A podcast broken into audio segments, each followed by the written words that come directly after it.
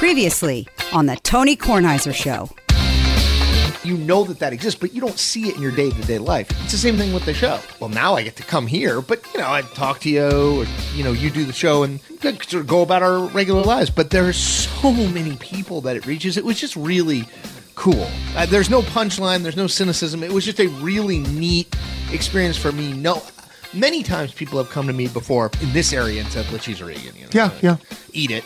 A lot of people say that. Some of that's not related to the show. People just tell me to eat it. Um, The Tony Kornheiser Show is on now.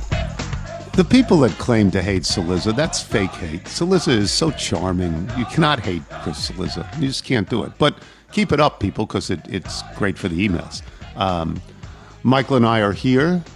Nigel is where Nigel is. Sean is where Sean is. And I have been, s- um, I don't want to say seriously thinking, because that's that would, I have been thinking about it more and more and more about trying to get back into a studio. You know that it's time to try and get back into a studio and have the people around us and see not to recreate that show but just to do that show and see if that works do you feel the same way just so we don't have to deal with the Wi-Fi issues anymore. But Yeah. I, I think we're all ready to get back to that rhythm of getting into your car, whatever your commute looks like, and seeing the faces that give you the energy to do this every day, or for you three times a week now. yeah well you were well i don't even see that's the other thing too i might do it four times one week or something like that i don't ever think i would do it five but there's a number in my head that i want to get to over a 12 month period because i think that that's the right number and in the pandemic we are About twenty under. you know we're we're not we'll get close but we won't really get there but the difference this year of course is that i haven't taken the summer off Can we make a July deadline trade and see what we can do? we could do that yeah yeah yeah yeah ship somebody out and bring two people in so yesterday if you watched sports at all it was dominated um, by I think you'd have to say niche sports. I think tennis is a niche sport. I think soccer in the United States is a niche Lee sport. Yeah, and so we watched that, and I'm not saying that. Look, I'm not a soccer guy. Okay, I have prejudices against soccer. I don't feel that they. It's not a question of they don't score enough. I don't feel they try to score enough. I just think they take too many passes and they don't try to put pressure on a goalie. Now there are strategic reasons for that that I'm not going to get into because I'm not smart enough to understand it, and I don't want to be lectured about how I'm too stupid to understand the rhythm of soccer. So I will just say this: it's enormously exciting when they end a game in a shootout. It's dramatic, it's exciting, it's time stops for each particular person who is attempting a goal, and there are various, um, you know, various thematic things that happen that you can write about and talk about and all of that. I'm just saying it's not satis- it's not a satisfying ending. You have a tournament on an entire continent in in a, in a, one of the continents where this particular sport is the most important, and you end it on something sort of fluky. I, just to me, you know, I understand Italy wins and England loses, but and they accept that. But I, not for me. It's not an ending. I think that you should continue to take people off the field and make it easier to attempt to score, and you should have a score that ends it and not penalty kicks. I will ask Wilbon about this later. Michael, you you are not as strident about this as I am. No, and part of that's just because I look at the amount of times you look at a goal that's not fulfilling unto itself. But for you, a lot of this just comes down to you, you're not you're not accustomed to the style of play where you see the phantom falls and the the wincing and the holding onto your legs, which which just seems to happen. Like you've seen so Acting. many of these, uh, you know, these extra time games where you're seeing that more and more, and nothing really seems to come from it. But back to your point about what happens when the drama begins when you go to the kicks, and there's so much ceremony about Yeah. you know the meetings, and I, and I don't know the name of the the Italian captain, but you saw this in the previous. You uh, love that shootout. guy. He just seems to be the master of ceremonies. He's Yeah. giving out high fives, he's hugging, and there's almost this understanding of we've made it to this point, and we all collectively understand that no one knows what happens from this point on, and maybe there is like a, be- a beauty in using that to decide this. But you look at how in yesterday's kicks it goes back and forth, and then you look at you know deflected balls that could ricochet and go back in, the one that doesn't. You know, you're trying to use the stutter step that then doesn't work, and at some point we want to say just kick the ball My, my favorite part of yesterday is I'm I'm prepping some uh, some pieces for early dinner, and Walker is uh, is waiting patiently to watch his new favorite show, Paw Patrol, which is a whole can of worms we can't get into. And I, I, I just sort of hear you move up next to him on the couch, and you go, "Soccer? What's the deal with soccer? I, I don't really get it." And he just looks at me, and he goes, "Yeah, well, you kicked the ball."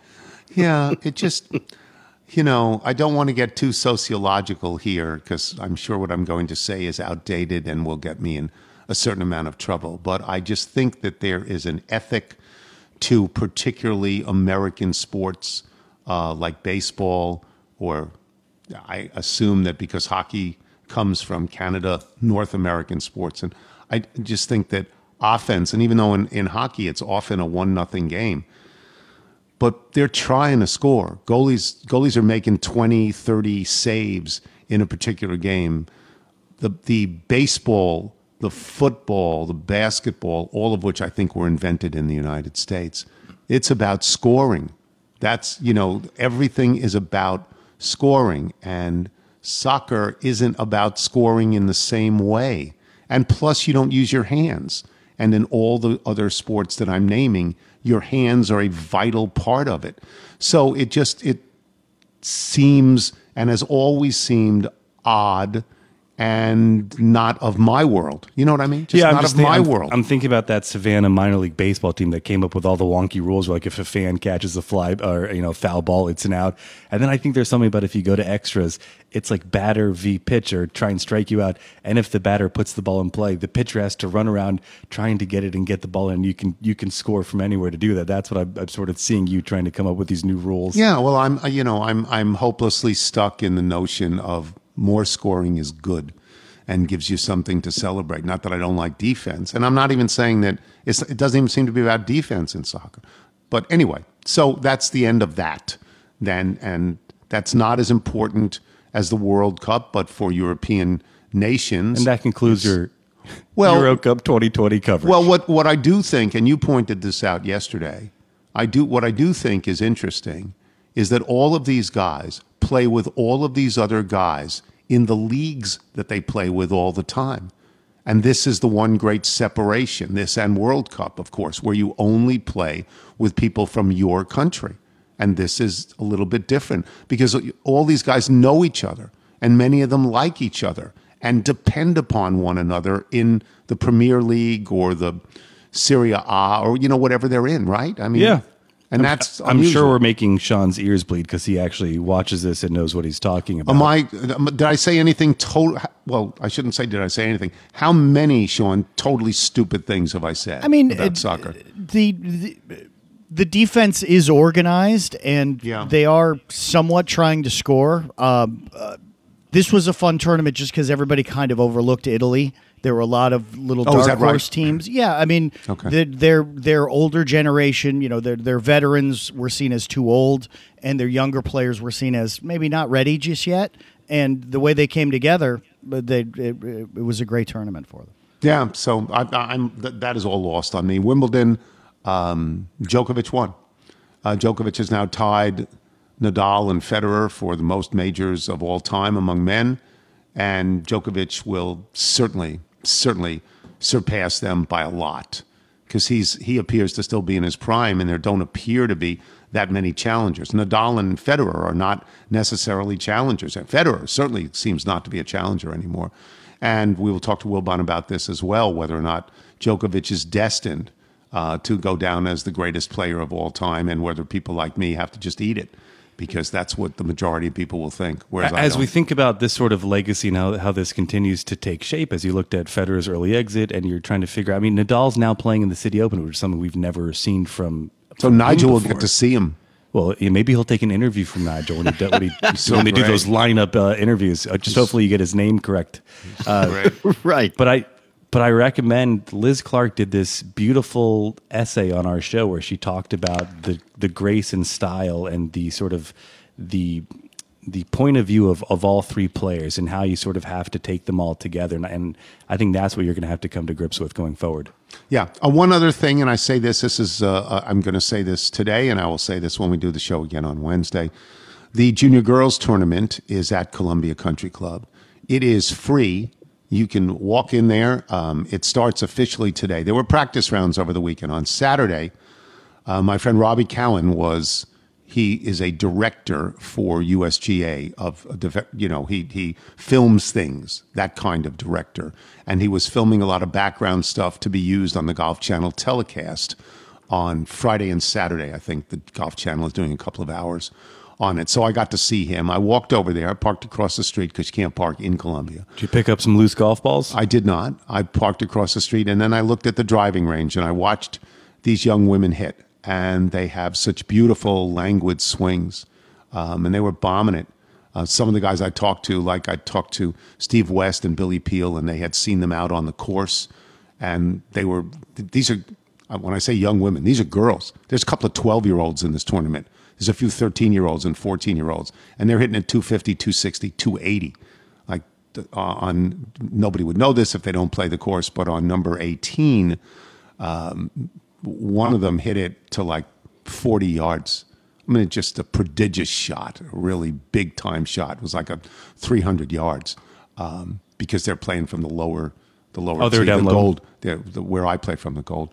Um, so, and it was great to watch them on the range and watch them play. And I went up to the first tee when a few of them, and that was a practice round, uh, when a few of them teed off and they bombed it. One of them went over the trees, you know, and That's an aggressive line. yeah, it went over the trees on one. Did it make you think of Mr. Abbo when you were up at the range? And he used to walk up and down, ring the bell, ring yeah, the bell. Yeah. So I thought of all of those things, and I've said this before: how beautiful it looks with the USGA flags and the USGA T markers and all of that. I mean, the place really looks good. You can barely see how much the purple line has gouged out the sanctity of the golf course. But you can go and you can go and watch, and I guarantee you that in five to ten years.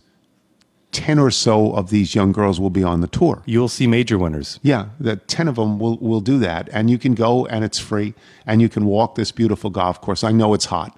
Um, it, it's, I know, understand it's very hot, but um, Yeah, stop by snack bar number eight. yeah, say hello to George and Z. Give them our Get best. a Gatorade, put it on Mr. Sheehan's number. Yeah, that's, yeah, say Sheehan, Kevin Sheehan. Just do it that I believe way. that's Kip Sheeman. We will take a break. Um, when we come back, uh, Wilbon will join us. Wilbon is in. Wilbon, as we talked about last week, gets to sleep in his own beds. He's the only person in the world covers a final, sleeps in his own beds in Arizona and Chicago. Michael Wilbon. When we return, I'm Tony Kornheiser. You're listening. You're listening to the Tony Kornheiser Show. So this is the Freshly ad. I'm going to vamp for a while. It says, please feel free to mention your favorite Freshly meals during the ad. Um, here are the prompts. Dinner time can be chaotic, but with Freshly, it's easy. Their chefs take care of your meals a few nights a week, take the pressure off you. We're all trying to get in shape and eat right. Freshly can help. Their delicious meals are designed by nutritionists and cooked by chefs, making it easier to eat better. Okay. Stressed, tired, don't feel like cooking. Food that's fast doesn't have to be fast food. Freshly offers quality meals without the hard work of prepping, cooking, and cleaning. So I wanted to address this in a different way. Uh, something that has happened to me as a result of the pandemic. And if it's happened to me, it's happened to thousands and millions of other people in the United States. you get used to not shopping for food. You get used to food being delivered to your house. This started out as a safety procedure, and like other things, it seeps its way into your consciousness. It seeps its way into your routine. And when the pandemic is over and hopefully we see the light at the end of the tunnel with it, the assumption is, like going back to a studio, the assumption is a resumption of your life before the pandemic. I think there are a lot of things where that won't be true. And I think the delivery of food is one of those things. I mean, we've had food delivered. We've gone to pick it up, but it's it's made for us by Roberto Donna, and it's been great. We've done that for a year and a half. We haven't done it in recent weeks because we've spent a lot of time in Delaware, so you you know you can't take the food with you. But what I'm getting to with Freshly is this is an idea that if you like this, you're going to stay with it. You may not do it every single week, but you're going to stay with it because it's it's it's something that actually is easier for your life. You know, it's easier than than the hectic nature of going out to the supermarket all the time. And I'd say you're also your own you're food. trying flavors that you wouldn't necessarily be Yes. making yourself. That's you eat things you wouldn't do. that it's true. I think it's a really good idea. So I vamped and vamped and vamped, and I'll get back to the copy. Freshly offers chef-made, nutrient-packed, delicious meals delivered fresh to your door. No cooking required. Grocery shopping and cooking can be a pain, especially right now. And with Freshly, you don't have to. Your meals arrive cooked and fresh every week, so you can keep your fridge stocked and skip the trip to the store. It can fit your lifestyle with a variety of plans and meals to pick from that work for your dietary needs, preferences, tastes, and family size. And now our listeners can try Freshly for just $6.16 per meal. Stop searching the internet for healthy food near me every night and start living life freshly. Your meals are always delivered fresh, they're never frozen, they're ready to heat and enjoy in just three minutes. Right now, Freshly is offering our listeners $40 off your first two orders when you go to freshly.com slash Tony K. Stop stressing about dinner. Go to freshly.com slash Tony K for $40 off your first two orders. I, I've eaten this food. The food is good. I've eaten this myself. Yeah, Bootsy approved. Peppercorn steak. I, I oh really yeah, the like sausage, that. sausage penne for the boys. And I had the chicken, and I really like the chicken. That's freshly.com slash Tony K for $40 off your first two orders. Use the code, people. You're listening to The Tony Kornheiser Show. This is a song called Haze. This is sent to us by Bill Stringer in Washington, D.C. And he says, attached are two songs from Alex Rapp. Alex currently lives in Berlin, but was born and raised in Cheverly, Maryland, and graduated from St. John's. And he writes parenthetically, Edith Murray. I met her when she was two months old because my daughter was one month old and we lived across the street. Alex was good as, at sports as a youngster, but I remember having to explain to her how important it was to pursue a passed ball or a wild pitch with urgency when she was my catcher at age 14. Obviously, she had better talents and music running through her head. These songs are off her first LP. She'll be releasing a second one on July 21st. That's next week or a week and a half or something like that. Alex Rapp, this is called Haze, um, and it plays in Michael Wilbon. And Wilbon was at the game last night, a game which was dominated by Milwaukee. And my first question is the result of the game, how it was achieved, and all of that. Does it change your mind about the series? No, it was that game and how it was achieved and the energy Milwaukee played with. That's that's what anybody to me who's paying attention would have to expect. I mean, that's part of the, if there's a script for this series, that is how it goes. Um, game three in Milwaukee, but they've been at this for a few years. They've been at this with Giannis, who's a two-time MVP. They've been at this with Middleton. They've been at this with Bud. They've Yep. been at this in Deer Park or whatever that is. This is what you know. This is when you turn on the TV and watch the Milwaukee Bucks the last three years. This is what you see. You see the Bucks play big. It- it should- Well, you should see this. This is what you should see. Now, whether you see it again, that's what the question is about this series. Whether Milwaukee plays true to what it should do and what its strengths are, and, or whether Milwaukee goes off script, off road, and does what it does to get people like Kendrick Perkins saying this is the dumbest team in the history of the NBA Finals. Because it's pretty much the way everyone in basketball feels, is that Milwaukee has this in them. And then they may come out in game four and just start hoisting up threes. So I, I don't think they're going to do that actually on on on on uh, Wednesday. I think that they will play true to form. But this is what you know. I mean, this is what most of us said. For those of us actually on on television, on whatever media, who were paid to talk about what's going to happen tonight, meaning last night, this is what we foresaw. So, in every series that starts out 2 0 by the home team, every single series, game three becomes a critical game for the team that returns to its home court. And then game four becomes, in effect, the most critical game of the series because the series, the shape of the series changes in a 2 1 series with game four. You would agree on that, right? That's, Of course. that's the game. Right. That's the big game. So, That's the big game, and that's the game the Suns have won. They're three and zero in the game Yes. fours. They beat Yeah. the Lakers in L.A. in Game Four. They beat Denver in Denver in Game Four. They beat the Clippers in L.A. in Game Four. So th- this is how they got where they are. I mean, you get where you are by winning four, but game fours are the games that they have been able to make the adjustment after losing, you know, uh, game threes. They didn't lose game three in Denver, obviously, but they lost the two, two, the two game threes in L.A. The Suns lost those games. And then game And- four, they've been able to come back and adjust and play better, rebound, you know, do whatever they needed to do to win game four. And, and that's where the control of each series has come in for the Phoenix Suns. But we have also seen, if I'm not mistaken, we've seen Milwaukee at least once win three and four at home, right? I think yeah, I think we have, Brooklyn. Brooklyn. Yeah. They had to win Yeah. game three and four at home. Yes. and and they've done that. they Now, what we saw Yeah. from Antetokounmpo was two things were important. Uh, I saw this on Sports Center earlier this morning. The average length of shot that he made was two feet and in from the basket, which is exactly, Mike, what you wanted him to do. And then we saw him do something that we haven't seen. He made 13 of 17 free throws. Yeah, he doesn't yeah. do that. They're home. There's a comfort level. There's not people counting.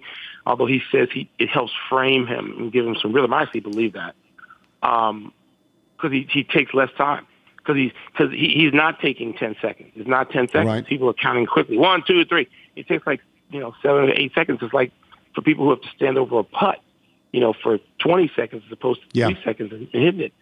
So yeah, I mean they they played Milwaukee played the way we know they can play. This is the way Milwaukee played when they took a 2-0 series lead over Toronto in the Eastern Conference Finals two years ago. A series, a series Toronto actually won. That's right. able to go to, go on to win a championship. Um, this is the way we, we, we knew they could play, and they did. And nobody nobody's surprised that Toronto can play this. I mean, sorry, that Milwaukee. Milwaukee can play this way. People people are surprised when Milwaukee goes dum dum, and you know they do something else. As Coach Bud would say, you know, as he said, all this incredible instruction in the locker room, which is what Kendrick Perkins used to frame his just tough, tough, tough criticism of Milwaukee, where Coach Bud says, play random. This is an actual instruction he gave his team. Play random. You can, of course, hear Pat Riley or Phil Jackson or Red Auerbach or Gregg Popovich saying to his team, No. play random tonight. No, you wouldn't. Verb. No, um, you're not going to hear that. the biggest change the biggest change from games one and two was not Antetokounmpo, who had 40 in game two. It's not him at all. It was Middleton and Holiday, who combined for 39 points and were much more efficient shooting the ball. So I think, as I sit here, I think that Phoenix is going to win game four, and I think Phoenix is going to win the series. But I'm not watching it the way you're watching it. And what do you think? I kind of think that, but if you tell me that the Bucks are going to play the way they should play, Which they which the have way in two games in a row. night, they Yeah, never they- do. Right. But they do. have, you know, this is Tony. This is interesting because they've been at this three years, and I don't know of a team that God. Isiah Thomas said something the other night that rang so true to me. Um, I, I've been able to watch the series differently because I've been able to watch it with two guys in media now. Of course, Avery Johnson is working for CBS, and Isiah Thomas, who of course works for Turner, NBA TV specifically. I've been able to watch it with guys who cha- have championships, plural. And Isiah said something the other night when I just I started laughing because it was it just seemed true. Remember, Tony, there's another team um, that you it's a it's a it's an old team. You but you and I were there for their games. The Portland Trailblazers. Yes. Remember how Portland had the talent to do anything, and they would just do stuff, and you go, "What?" And and Rick Adelman, and their coach, he, he he was in some ways a fine coach. He took a lot of criticism for his team just doing random things. When Isiah said that, I just said, "Oh my God, that that's right."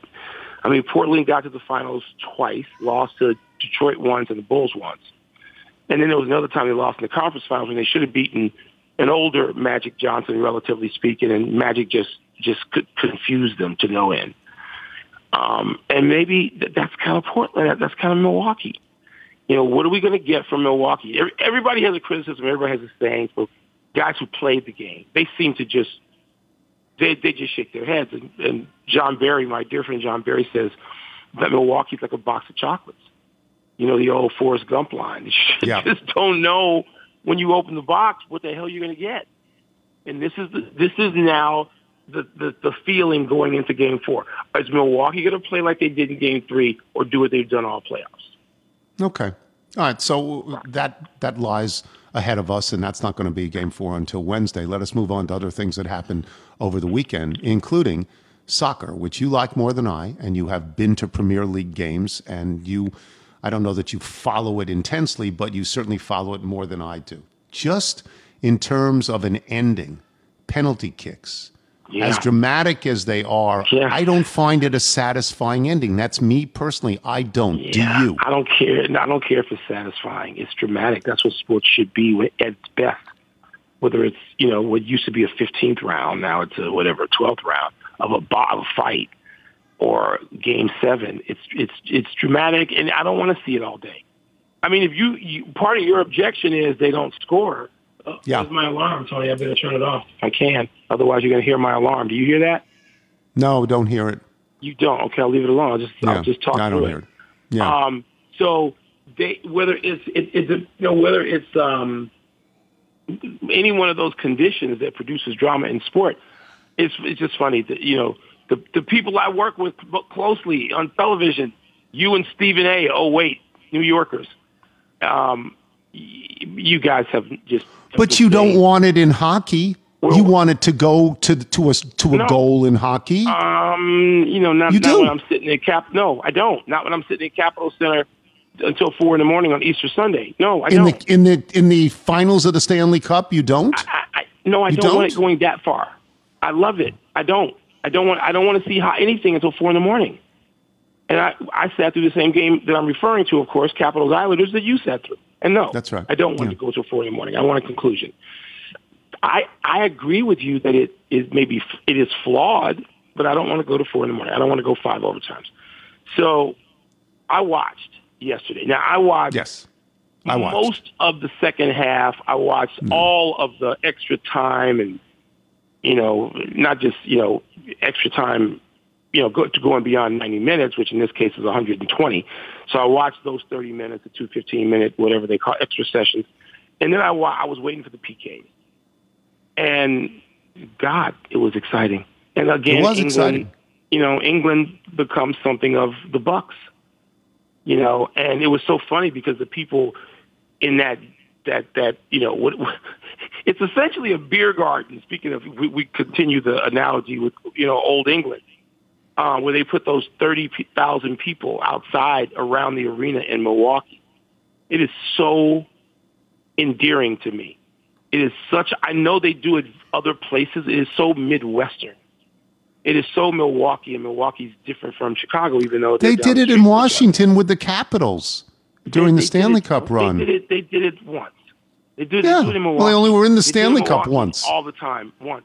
They do it in Milwaukee all the time. They do it every game, every game, every home game. This is not. This is not Washington. This is this is something that's born somewhere else. Um, I know that they did it, and people got excited in Washington. You They know, did. Atlanta. Everybody, a lot of people have it. It ain't like Milwaukee. It isn't. And so they're also rooting for England for whatever re- you could hear. You could just hear it. It just reverberated by then. Um, and I, I, the PKs were I'm sorry. It's irresistible. I don't, I don't, I don't know what you're talking about. It's irresistible. It, it- to to to watch that in any kind of setting. Um, I don't know if the TV ratings were as high in England as they thought, as they were projected. They're projecting half the nation to Yeah. have watched that game yesterday. Yeah, I'll bet All they right, did. we ain't doing doing that here either. no, So, and we don't even get that in the Super Bowl. not so half the country. I, no. I watched all of it and I was riveted. And yeah, I, I don't follow it passion. I, when I watch it, I'm drawn into it, and I'm going to go. And I went to the World Cup in in in, in Russia three years ago, and I saw Harry Kane play. And England had a good chance in that. I went to a semifinal where England played and lost. So I'm, you know, I, I'm I'm creeping into it, but I'm too old to get into it fully. Um, but I've got a lot of friends and colleagues who, you know, who love this and who reveled in it yesterday. And they all said, you know, Tim Bontemps, who covers basketball for this network and did for the Washington Post, you know, I- said, Tim, what's going to happen? He said, Italy's going to win. It's PK says England. Come on. Italy's going to win. And of course, Italy won, but Italy shouldn't have won. England should have won that game yesterday. They had control of the PKs, and they still blew it.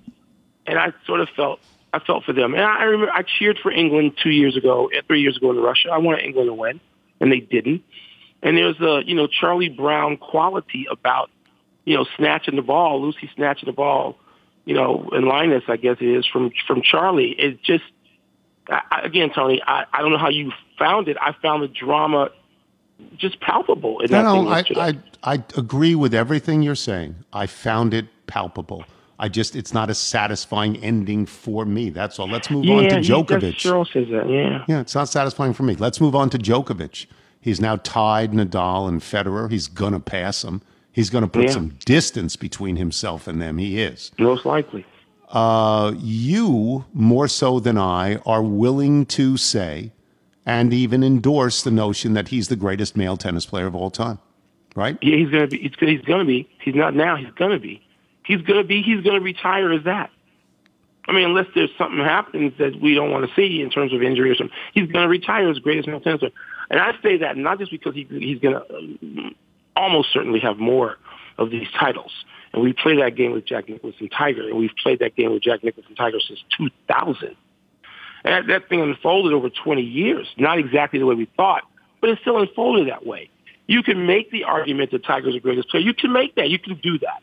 There's there's stuff there. There's evidence there that could, if you wanted to, point to that. And you can find stuff to manufacture for Federer and Nadal over Joker. But I'm sorry, it's, it isn't just that he's going to have more of these titles. It's that he's going to have beat them more times. His head-to-head against Federer is already in his Djokovic's favor. His head-to-head against Nadal is already in his Djokovic's favor. I mean, what, how, what else am I going to ask the dude to do? He's going to wind up with more. Okay, in a, in a, in a you know, it reminds me that was it, a, uh, it either had to be a beer commercial or an insurance commercial. That more is Geico, more, more. You look across the street, the guy's got eight times more Yeah. Christmas lights. What, Yeah. are you, what, what are you going to do? What are you going to make the guy do? Jump through a flaming hoop with a racket? I mean, he's he's going to win all the objective criteria. I'm sorry, he, he's and it's not like there's a give, there's a, a catcher, you know, a, a, a, you know, a gotcha. Oh, he didn't do this. No, no, no, no, no, no, no, no. He's ahead of them. So what, why? I mean, because I don't like him. I, I don't. I don't dislike him. I don't. You you sort of have a disdain for him. I don't like him. have that anyway. Yeah, I and don't if, even if I did, I could just say I don't like Jack. He was blonde. I don't like him. So therefore, Tiger's better. No, uh-uh. it doesn't work that way. No, This Jack's guy got went the out on the same floor. Yep. This guy went out on the same surface. Yeah, he did. He did. And, and yes, each one of them has more in a one or the other. It's not as stilted as as the Nadal on clay. Even though he has like what he has seven, six Wimbledon titles, I think, and he has nine Aussie titles. So he's, you know, you know, on the faster surfaces, he's got more. But mm-mm. I, you know, I'm not going to say it's Sampras. I'm not going to say it's even Laver. He's going to look. Here's one thing that's going to even knock you down if he does this. He's on the verge of winning the Grand Slam. I know. I know. He's, if he, if he wins the U.S. Open, he's going to do something that's not done since the guy you endorse, Laver, That's right. in a modern time. And That's Federer, Federer didn't do this. Federer didn't do it because because it's Laver's last. Federer and Nadal haven't done it. They're not gonna do it. This guy at 34, he's he he, he He's he's, gonna going to do go it. into the U.S. Open He's going to win. as the favorite to win that tournament And he's do going to something win it. not done since 1966. So Yeah. I'm sorry. I mean, I'm you know, to me, this is going to be declared. Somebody needs to give him a championship belt and say, "Congratulations, son," because he's doing this. Give him that swag chain. Let him walk around New York wearing that swag chain that the Miami Hurricanes. Come wear. on All right. now. Enjoy yourself. I'll talk to you. All right, Tom. Michael Wilbon, boys and girls. We will come back. Mark Feinsand will join us. He is at the All Star Game, baseball All Star Game in Denver as we speak. I am Tony Kornheiser. You're listening to the Tony Kornheiser Show. This is the X chair ad. Can your office chair give you a massage when you're sitting at your desk? Mine can. Can your office chair warm your back on cold mornings, not like today, or cool you off on hot days like today? Mine can. That's because I don't have just any old no name office chair. I've got X chair and I love it. I've never had an office chair that looks or feels so amazing in my entire life. It's so comfortable I can sit for hours, never feel uncomfortable. I don't sit for hours in one thing, but I could. It's up in the attic. You can see it on the PTI show. The secret is their patented dynamic variable lumbar DVL support, which offers unbelievable lumbar support to your lower back. And now we're introducing Elemax, featuring cooling heat and massage therapy. Imagine regulating your body temperature and getting massage therapy while sitting at your desk. If I had mechanical skills, I could do that because I have the capability, but I don't have the skills. X-Chair with Elemax delivers cooling heat and massage technology directly to your core, helping increase blood flow, muscle recovery, and energy. All perks that make working from home or office a joy. You won't believe the difference X-Chair has until you feel the X-Chair difference for yourself. It's time to trade in your old uncomfortable office chair. Trade up to an X chair. X chair prices are going up on July 12th. That's today, July 12th. I'm aware of the calendar. They're going up for the first time in two years, so beat the price increase. Call today. Go to xchairtony.com now. That's the letter X, chair, tony.com, or call 1 844 4 XChair to receive $100 off your order. XChair has a 30 day guarantee of complete uh, comfort you can finance your purchase for as little as $30 a month. So do go to xchairtony.com now. Use the code XWheels for free X Wheel blade casters. xchairtony.com. Use the code, people. You're listening to The Tony Kornheiser Show. The Tony Kornheiser Show. Once again, this is Alex Rapp, sent to us by Bill Stringer. All of her music is available on Apple Music, iTunes, Amazon, pretty much anywhere you get music. And Bill says he CC'd Alex on the email so she can confirm her permission to use our songs. We'll also send songs from her July 21st release. If this is the 12th, that's in a week and a half. This is called Let Me Go. Michael, if people like Alex Rapp want to send in their original music, how do they do it? Send us your music by emailing it to jingles at tonykornheisershow.com. And this song plays in Mark Feinsand of MLB.com. And before we get to the All Star game, and I do have a lot of questions, including one important question about Home Run Derby, which is can Soto beat Ohtani? But I'll get to that in a second. Um, this is the second week in July. This is the height of camp season. Uh, what are your plans for visiting Orson, Pennsylvania, or is that out of the picture this year for you? It's it's out of the picture this year. It's very upsetting. Uh, you know, my kids are up there; they're having a fantastic time, which is uh, all we really want. Uh, yes. Except for the fact that I'm missing my visiting day and alumni day, and that's all I really want. So, yeah, very upsetting, but very happy that they're back up there at Westmont, and uh, so far so good this summer. Orson, Pennsylvania kids off 370 in the northeast corner of Pennsylvania in Wayne County, Pennsylvania, Camp Westmont, which is that that's not the old Kiuma, right? That is the old Echo Lark, or am I wrong about that? Correct. When I went to Westmont, it was where the old Kiuma was, and then uh, back in 1992, they moved across the lake to the old Echo Lark. So uh, Lake Independence was was part of Westmont both ways. It was just on yes. which side of the lake they were on. Yes, but but but Westmont now instead of being in Orson is in Lake Lorraine, right? Technically uh, in Lake actually, Lorraine. It's actually in Point. It's actually in Poyntelle. Poyntelle, P O Y N T E L L E, kids. Correct. Lake Lorraine is the golf course. yeah. Lake so Lake Lorraine is the golf course. It it's still a nine hole, isn't it? Still nine holes. It is. It is. I have played that uh, many times in my days when I would uh, was a counselor and had a day off. We'd go and go play nine at Lake Lorraine and they they had a bar at Lake Lorraine where the two things that I uh, first saw there and took me years to see them anyplace else. One were Slim Jims. That's where I first saw a Slim Jim uh, in Lake Lorraine, and second were pickled eggs. Uh, they were like in a big pickling jar, a hard-boiled egg, the outside of which had turned red. And I said, "I'm not. I'm sorry. I'm not going for that. you know, I'm not eating that."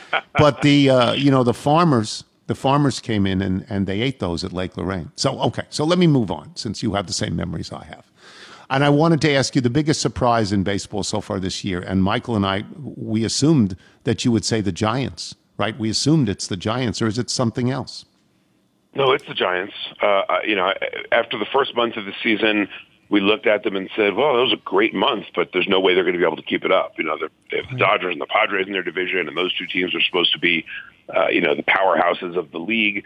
Uh, and then, you know, we got to Memorial Day, and the Giants are still in first place. And the Giants become the first team to 50 wins, and I'm like, you know, it's gotten to the point in the season where you you kind of have to take them for for what they are. You know, the old Bill Parcells, you are your record says you are. Uh, they're the best team in baseball, and uh, it's it's definitely the biggest surprise. You know, nobody saw Buster Posey coming back from uh, you know taking off the the 2020 season with the COVID situation uh, and coming back and and you know playing MVP type baseball. Uh, and and it's just been it's just been unbelievable. How did the Phillies look getting rid of Gabe Kapler? How did they look? I mean, did, did they give up on him too quickly, or was he a bad fit there, or is that just what happens in Philadelphia? I think that's just what happens in Philadelphia. It was it, it didn't seem like a great fit, and the results were not there.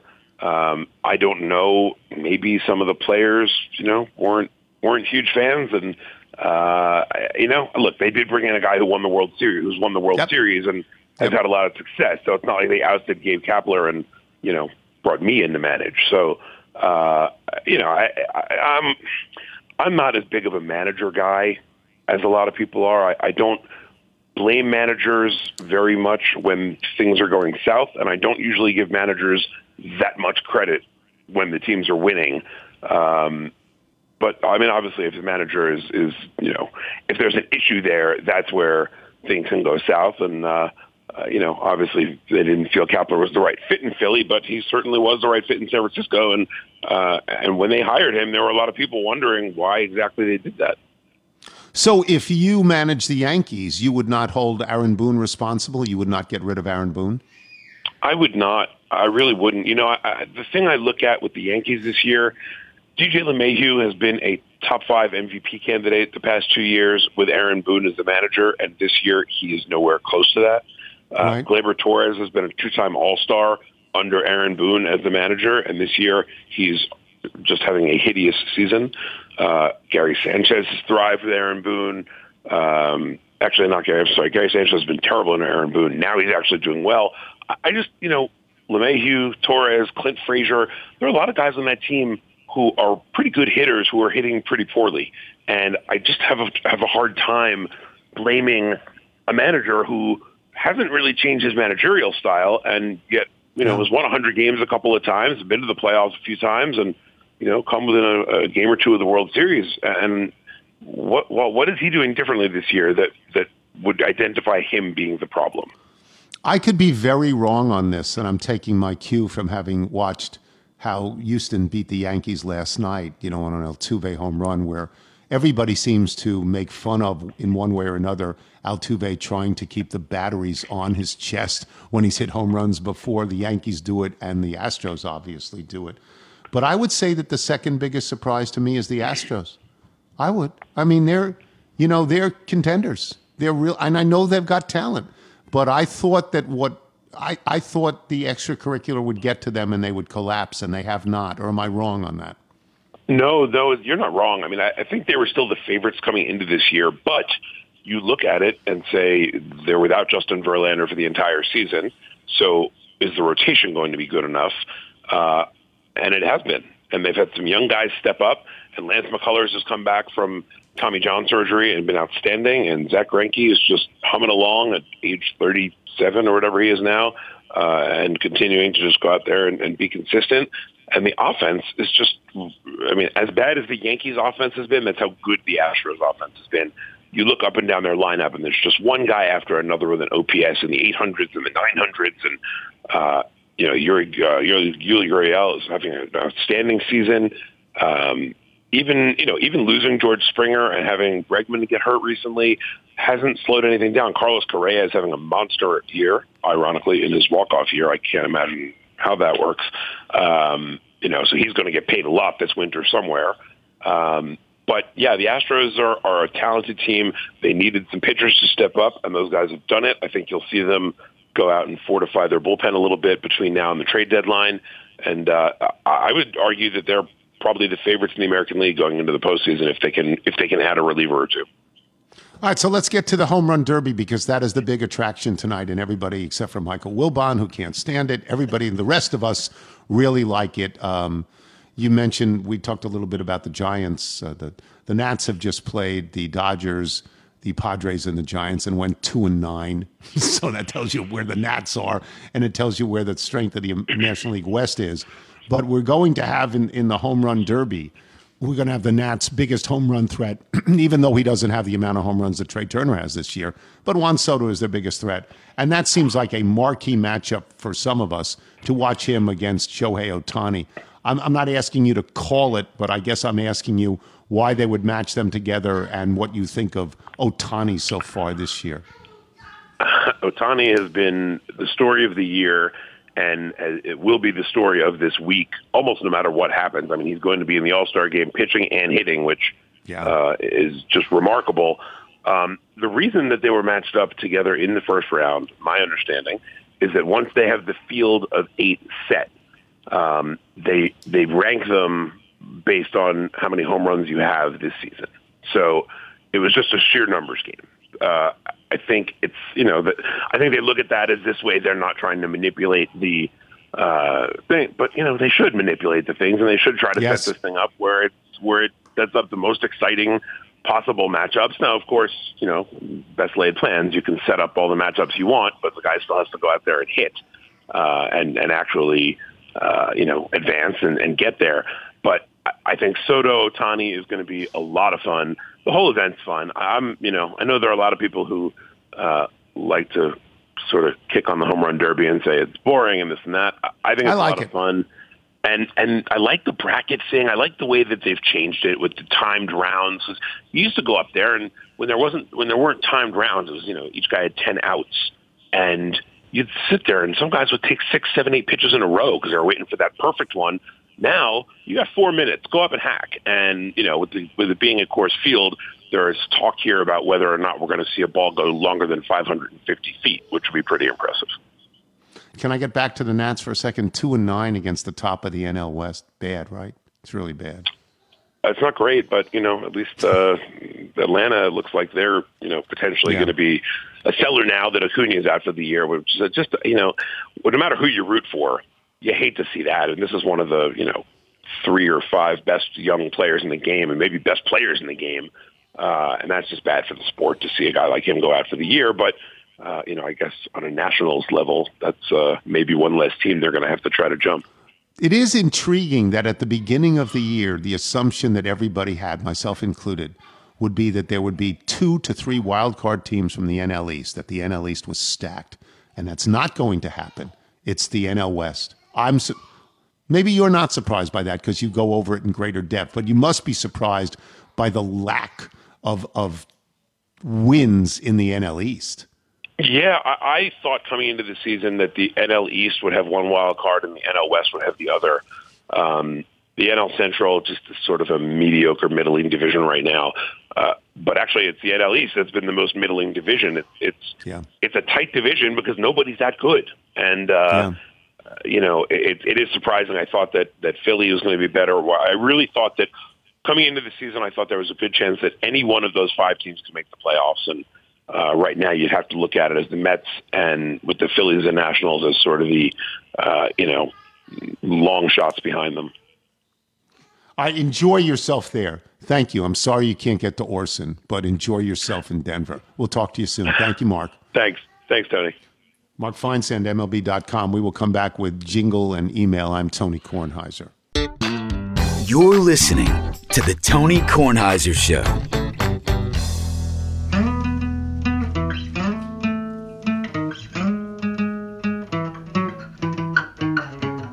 Here comes Tony's mailbag. Got your emails, faxes, and your notes. Here comes Tony's mailbag gonna read some for all you folks. That's David Delabrita. Fort Mills, South Carolina. Didn't want to step on that last line. Nigel, give us the Bethesda Bagel ad, please.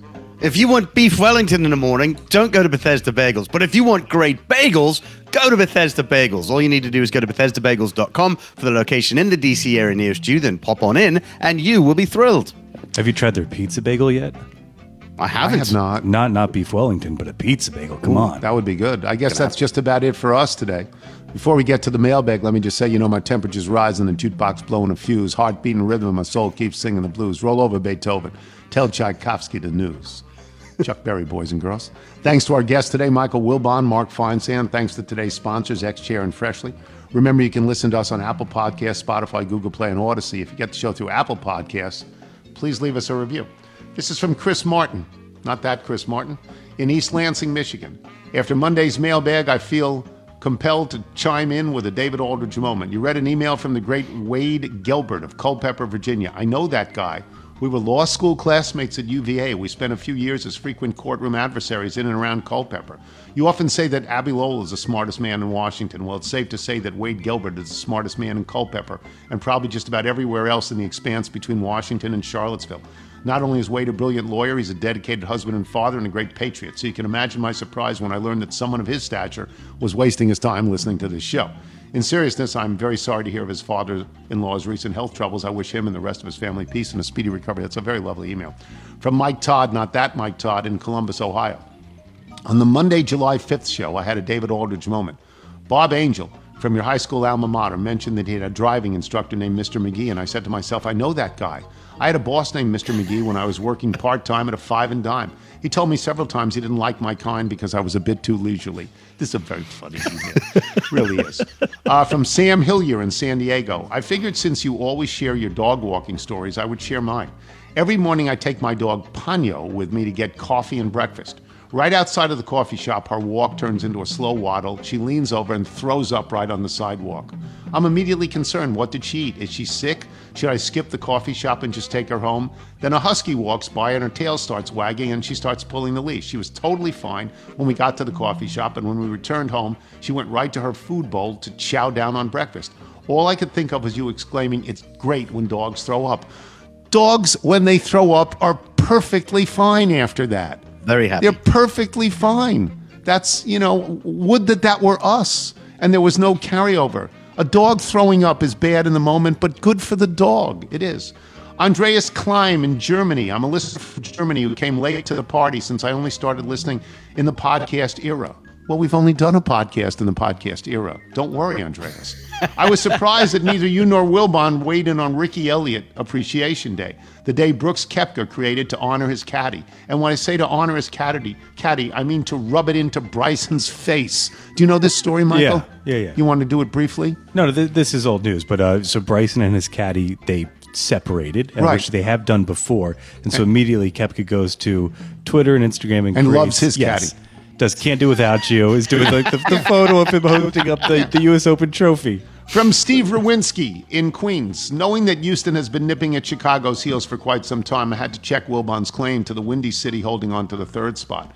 I'm happy to report Wilbon is right. Estimates of the 2020 census still have Chicago as the third largest city in the country behind LA and still on top of Houston by about 300,000 people. Fun fact about our nation's largest and the city in which I reside, New York, if the five boroughs were to split up, Brooklyn and Queens would be one and two in terms of the largest city in the country, then Los Angeles, with Manhattan and the Bronx landing at four and five. So, four of the five boroughs of New York City are larger than any of the mere hovels that Wilbon calls home. I love this because I'm so tired. Like when he says, Oh, you and Stephen A are from New York. So, you know, what does that mean? You just don't understand the beer gardens What of is- Milwaukee. Yeah, I mean the the the, the the Capitals did that all summer. What are you talking about? From Kevin Coy in Youngstown, Ohio.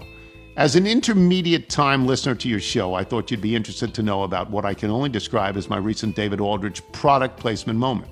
I was listening to your show a couple of weeks ago in my car, not a Subaru, when I suddenly shouted out to my friend, a woman to whom I'm related by marriage, by spatial proximity, Hey, I know that toaster. You see, very late in the evening, around 18 months ago, while deep in the bowels of an insomnia fueled Amazon rabbit hole, I stumbled upon the Revolution toaster. As a degenerate gadget nerd and prolific waster of disposable income, I was immediately smitten with the device's futuristic lines and colorful touchscreen. Plus, I assumed it also made toast. I added it to my cart immediately and was on my way to purchase when I finally came to my senses. I mean, who needs a $300 toaster anyway? For God's sakes, it's just hot bread. I left the item in my cart and I would come back to look at it often, pining away each time before ultimately convincing myself against it just before purchase was made. You can imagine my surprise when this item of my frustrated affection resurfaced on your show all this time later, and with glowing reviews by all of you, no less. So, with willpower finally exhausted, endorsements from the unimpeachable sources in hand, and the kind encouragement of my enabling friend, I finally pulled the trigger. I'm happy to report, thanks to you, I'm living happily now in the warm embrace of toasty goodness. Now, if I can only resist that X chair, this is very good. uh, from Brendan Gilfillan in Arlington, Virginia. Why do I listen to the show? Is it for 15 minutes of the smartest man in Washington exploring the moral complexity of global socio-political issues manifested in our sports culture? No. It's for the 15 seconds of Mr. Tony making xenophobic moral calculus that leaving half a hot dog is wrong, so leaving a quarter of a hot dog must be right. It's true. Sam Davidson, Simsbury, Connecticut. Simsbury, I believe, is right near Bristol. Yeah, Simsbury Open. It's right near Bristol. As a longtime listener, I have noticed your fascination with the Gateway Arch in St. Louis. I think you'll enjoy this. In 1977, I was in London for my wife's cousin's wedding when we saw a report of Prince Charles's trip to America on the telly. In that satirically droll British way, the newsman said, Today the prince visited the Gateway Arch in St. Louis. Tomorrow he is scheduled to visit a giant croquet mallet in southern Illinois. And one more from Scotty Baker in Berrien Springs, Michigan. To the Jeremiahs that have voiced their lo- lifelong hatred of Three Dog Night, let me say I feel you. As a Scotty, I can't tell you how many times I've heard "Beam me up, Scotty." Curse you, Star Trek. Couldn't anyone else run that blasted device except the chief engineer? Also, I do like soup, but I'm not sure I've ever had a snow pea. Thank you, Tony, for hosting this therapy session. If you're out on your bike, everyone, as always, do wear white. You can't be serious, man. You cannot be serious! That ball was on the line! Chalk flew up!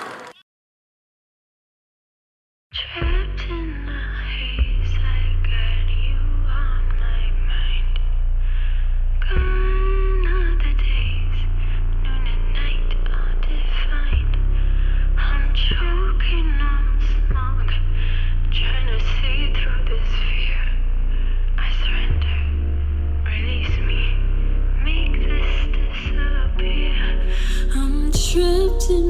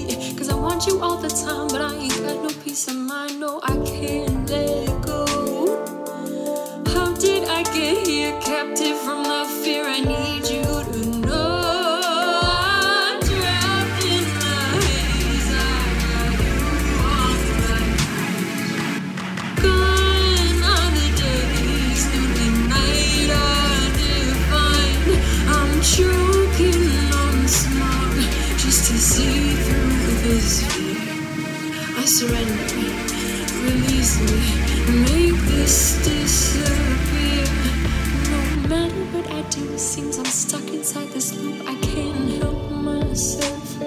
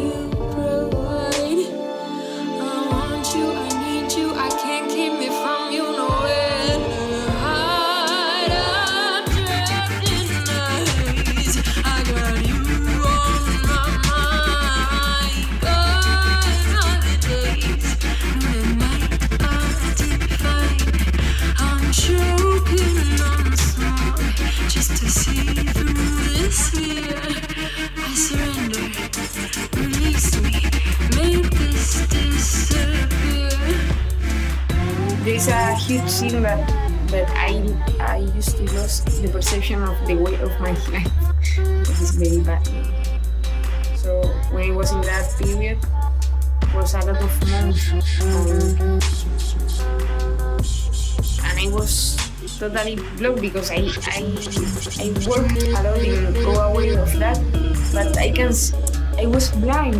You know?